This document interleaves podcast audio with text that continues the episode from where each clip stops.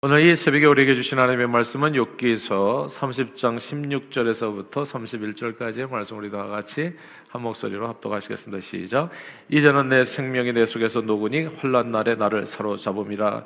밤이 되면 내 뼈가 쑤시니 나의 아픔에 쉬지 아니하는구나. 그가 큰 능력으로 나의 옷을 떨쳐 버리시며 나의 옷깃처럼 나를 휘어 잡으시는구나.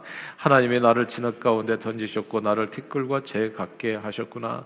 내가 주께 부르짖으나 주께서 대답하지 아니하시오며 내가 섰사오나 주께서 나를 돌아보지 아니하시나이다. 주께서 돌이켜 내게 잔혹하게 하시고 힘 있는 손으로 나를 대적 대적하시나이다. 나를 바람 위에 들어 불려가게 하시며 무서운 힘으로 나를 던져 버리시나이다. 내가 아나이다. 주께서 나를 죽게 하사 모든 생물을 위하여 정한 집으로 돌려 보내시리이다. 그러나 사람이 넘어질 때 어찌 손을 펴지 아니하며 재앙을 당할 때 어찌 도움을 부르짖지 아니하리이까. 고생의 나를 보내는 자를 위하여 내가 울지 아니하였는가? 빈궁한 자를 위하여 내 마음에 근심하지 아니하였는가? 내가 복을 받았더니 화가 왔고 광명을 기다렸더니 흑암이 왔구나. 내 마음이 들끓어 고 요함이 없구나. 환란 날에 내가 내게 임하였구나. 나는 햇볕에 쬐지 않고도 검어진 피부를 가지고 걸으며 회전 가운데 서서 도움을 부르짖고 있느니라. 나는 이리의 형제요 타조의 벗이로구나. 나를 덮고 있는 피부는 검어졌고 내 뼈는 열기로 말미암아 탔구나. 내 수금은 통곡이 되었고 내 피리는 애곡이 되었구나. 아멘.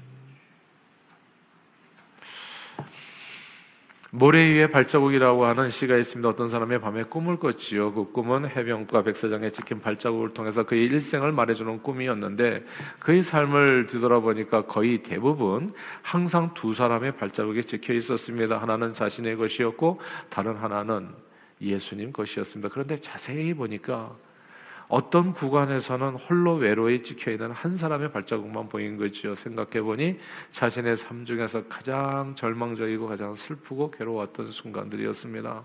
그 발자국을 보니까 잠시 마음에 서운한 생각이 들어 하나님께 정말 예수님께 항의하던 아, 여쭈었습니다. 주님, 제가 주님을 따르면 신앙생활 열심히 하면 항상 저와 함께 계시고 저를 떠나지 않겠다고 버리지 않겠다고 말씀하셨는데 아, 주님은 그래서 그냥 이렇게 보니까 정말 동행하셨는데 그런데 제가 가장 주님을 필요로 했을 때 왜 주님이 저를 떠나셨는지 이해가 되지 않습니다. 그러자 주님께서 이렇게 말씀하셨지요. 사랑하는 이여, 내가 내가 결코 소중한 너를 떠난 적이 없다. 자세히 좀 살펴봐라. 저 발자국이 누구 것인지. 내가 극심한 고통과 환란으로 절망 가운데 있었을 때 모래 위에서 한 사람의 발자국만 있었던 것은 내가 너를 얻고 갔기 때문이란다. 때로 극심한 환란과 고통으로 절망 가운데 있을 때 우리는 종종 하나님이 우리를 잊어버리셨거나 떠난 것처럼 여겨질 때가 있습니다. 나 홀로 거, 대한 인생의 폭풍 속에 남겨져 온갖 아픔과 고통을 나 홀로 겪고 있다고 슬퍼할 수 있습니다. 그러나 그때에도 역시 하나님은 늘 우리를 떠나지도 그리고 버리지도 않고 함께 하신다는 것. 이 사실을 우리는 꼭 기억해야 됩니다. 사람들은요, 어려움을 당할 때 어떤 극적인 구원을 상상할 때가 있습니다. 그런 구원을 기뻐하지요. 한국의 소설들 아니 한국의 소설뿐만 아니라 전 세계 뭐 소설도 보면 권선징악이고 그러니까 악인이 결정적인 순간에 이제 망하기를 기대하고 이제 선인이 승리하는 거 뭐 신데렐라 이야기도 그렇고 뭐 백설공주 이야기도 그렇고요. 다 어려움을 당하다가 마지막 순간에 다 이렇게 일어설 때 그냥 카타르시스를 느끼고 엄청난 구원의 희열을 갖다가 경험하게 되는 거잖아요. 우리는 우리 인생의 스토리도 좀 그렇게 되기를 원하는데 아, 그런데 마지막 순간까지 하나님께서 침묵하시는 것처럼 아주 절망적인 순간들이 우리 살다 보면 이제 그런 순간들이 있는 거예요.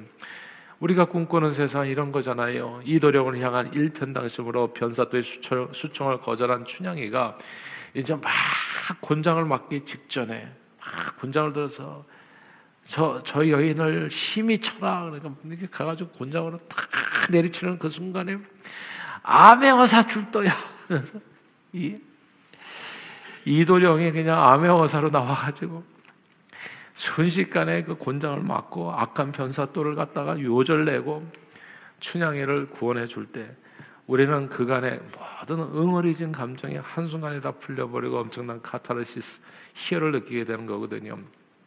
하나님께서 그렇게 우리를 구원해 주시면 너무너무 좋은데 어떨 때는 이제나 저제나 하나님이 나를 어떻게 돌봐주시나 기억해 주시나 근데 내 모든 고통 가운데 아무 말도 없이 그냥 잠잠하시는 하나님의 침묵이 때로는 진짜 답답할 때가 있는 거예요. 내 고통을 외면하시나 나를 버리셨나? 나와 함께 내가 무슨 큰 죄를 지었나? 아, 근데 하나님은 계속 침묵하시는 거예요. 변화되는 거는 없고, 경제적으로도, 또 가정적으로도, 자녀들도. 그리고 내 삶, 삶의 여러 가지 면에서. 그러니까 너무 답답한 그 순간에. 오늘 본문이 그거예요. 내 몸이 무슨 타조 같고 뭐 이런 얘기 하잖아요. 일이 형제요. 수금은 통곡이 되었고, 피리는 애곡이 되었는데, 아예 그냥 하나님은 아무 말도 없고, 예. 하나님께서 그렇게 우리를 구원해 주시면 너무너무 좋은데, 정말 아무 말 없이 침묵하실 때 하나님을 의지해서 좀 제대로 살아보겠다고 신앙생활을 열심히 하는 나는 고통 가운데 죽겠는데 아무 일도 별로 큰 일이 별로 일어나지 않는 것처럼 느껴질 때 요한복음 11장에 보면요 예수님께서는 자기가 사랑하는 그 나사로가 병들어 죽게 되었다는 얘기를 병들었다는 얘기를 미리 들으셨어요 미리 소식을 전해 들었습니다. 그런데 어쩐 일인지 예수님은 막 그러면 내가 빨리 가야지. 그래서 발걸음을 재촉해서 나사로의 무덤 앞에 빨리 가, 아니 무덤이 아니라 나사로가 살아 있었을 때 빨리 가가지고 막 손을 얹어서 그 병을 낫게 해주시면 얼마나 좋아요. 근데 예수님이 희한하게 침묵하신 거예요.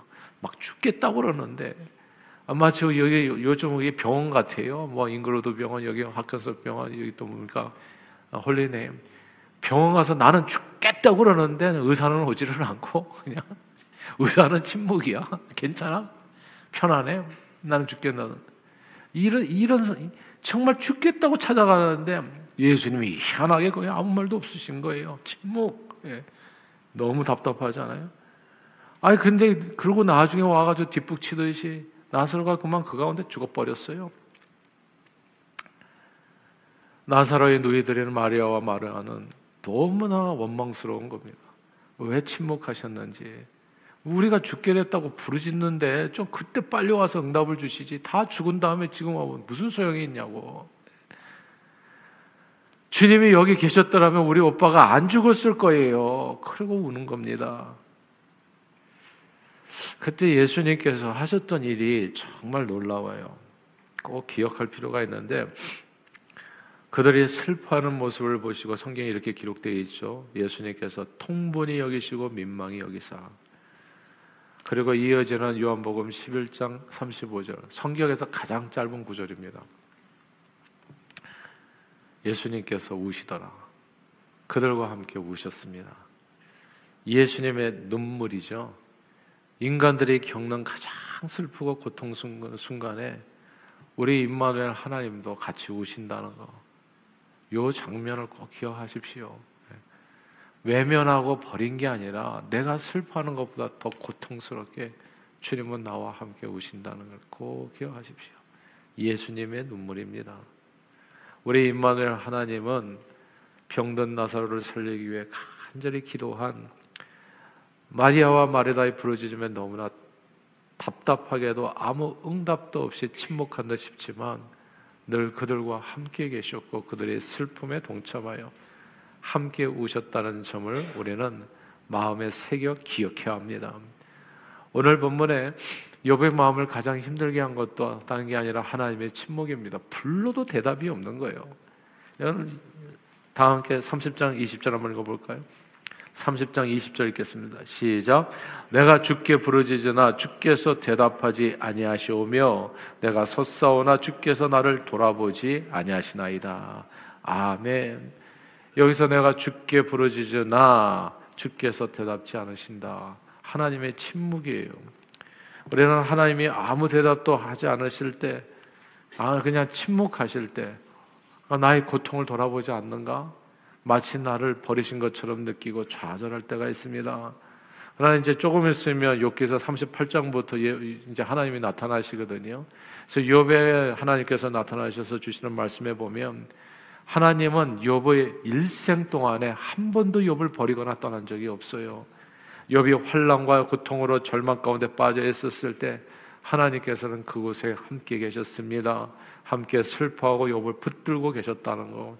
욥이 지금 이런 상태에서 뭐 검어진 피부에 뭐 이렇게 그냥 도움을 부르짖고 그냥 이렇게 그냥 벗고 있는 피부는 검 뼈는 열기로 말미암아 탔고 막 죽을 지경인데 이 가운데서도 욥이 생명을 붙들고 있는 것은 여러분 아실 거예요. 이 1장 2장에서 이렇게 보면은 이 사단 마귀가 나타나 가지고 저를 치소서 그랬을 때 하나님께서 하신 말씀은 생명은 건드리지 마라.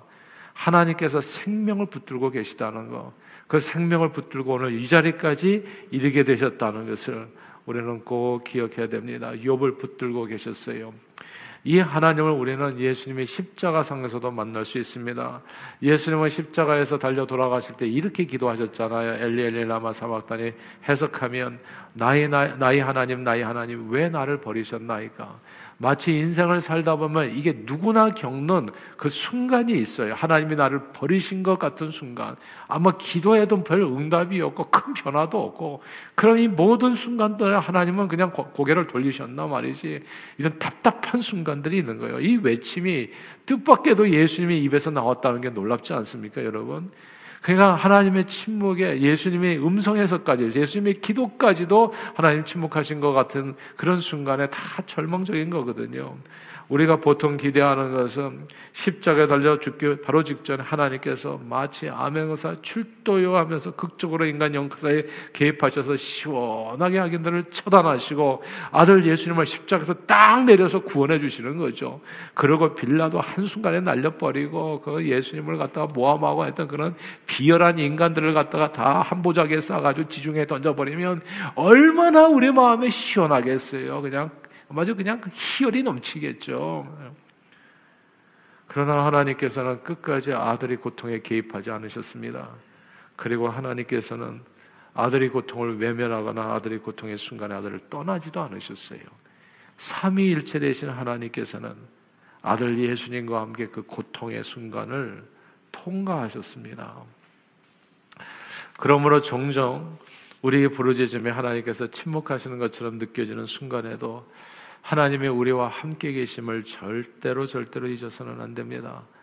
Jesus wept. 성경에서 가장 짧은 구절이에요. 근데 저는 이 구절만큼 강력한 구절이 없다고 생각해요. 저 그냥 그 구절을 좀 보고 그냥 저도 같이 울었으니까. 네, Jesus wept. 네. 그러니까 내 고통과 함께 고통하시는 주님. 예수님은 늘 우리와 함께 하시고 우리 고통에 compassion 함께 고통하시고 우리가 가장 힘들고 괴로운 일들로 절망에 빠져 한 걸음도 옮기기 어려울 때 우리를 업고 인생의 백사장을 통과하시는 분이 바로 그분이십니다. 오늘 본문의 극심한 고통 가운데 처한 욥을 업고 아무 말 없이 그 환란의 중심부를 통과하고 계시는 분이 이 성경에 보이잖아요, 여러분. 이렇게 보면 욥과 예 친구들 중에 쭉 나오는데 이 성경에 이게 검은 건 글씨고 하얀 건 종인데 이 안에 하나님의 손길이 있잖아요, 계속. 오늘도 이 하나님이 저와 여러분과 함께 하실 겁니다.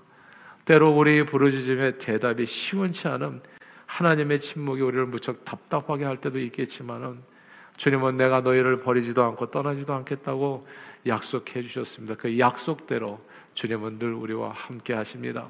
그러므로 하나님의 침묵에도 실망하는 대신에 늘 우리와 함께 하시겠다는 주님의 약속 안에 거해서 어렵고 힘든 일을 당할 때 주님의 등에 업혀 인생의 백사장을 믿음으로 통과하는 저와 여러분들이 다 되시기를 주의 이름으로 축원합니다. 기도하겠습니다. 하나님 아버지 늘 의심 많은 도마처럼 주님의 정말 나와 함께 하시는가 불안해하는 우리에게 내가 너를 버리지도 않고 떠나지도 않겠다고 약속해 주심을 감사합니다. 너희는 마음에 근심하지 말라. 하나님을 믿으니 나를 믿으라 말씀하셨습니다.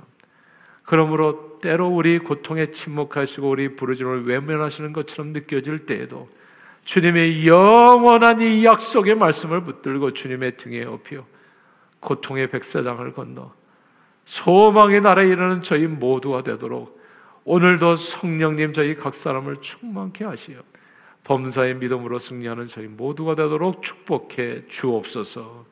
예수 그리스도 이름으로 간절히 기도하옵나이다. 아멘.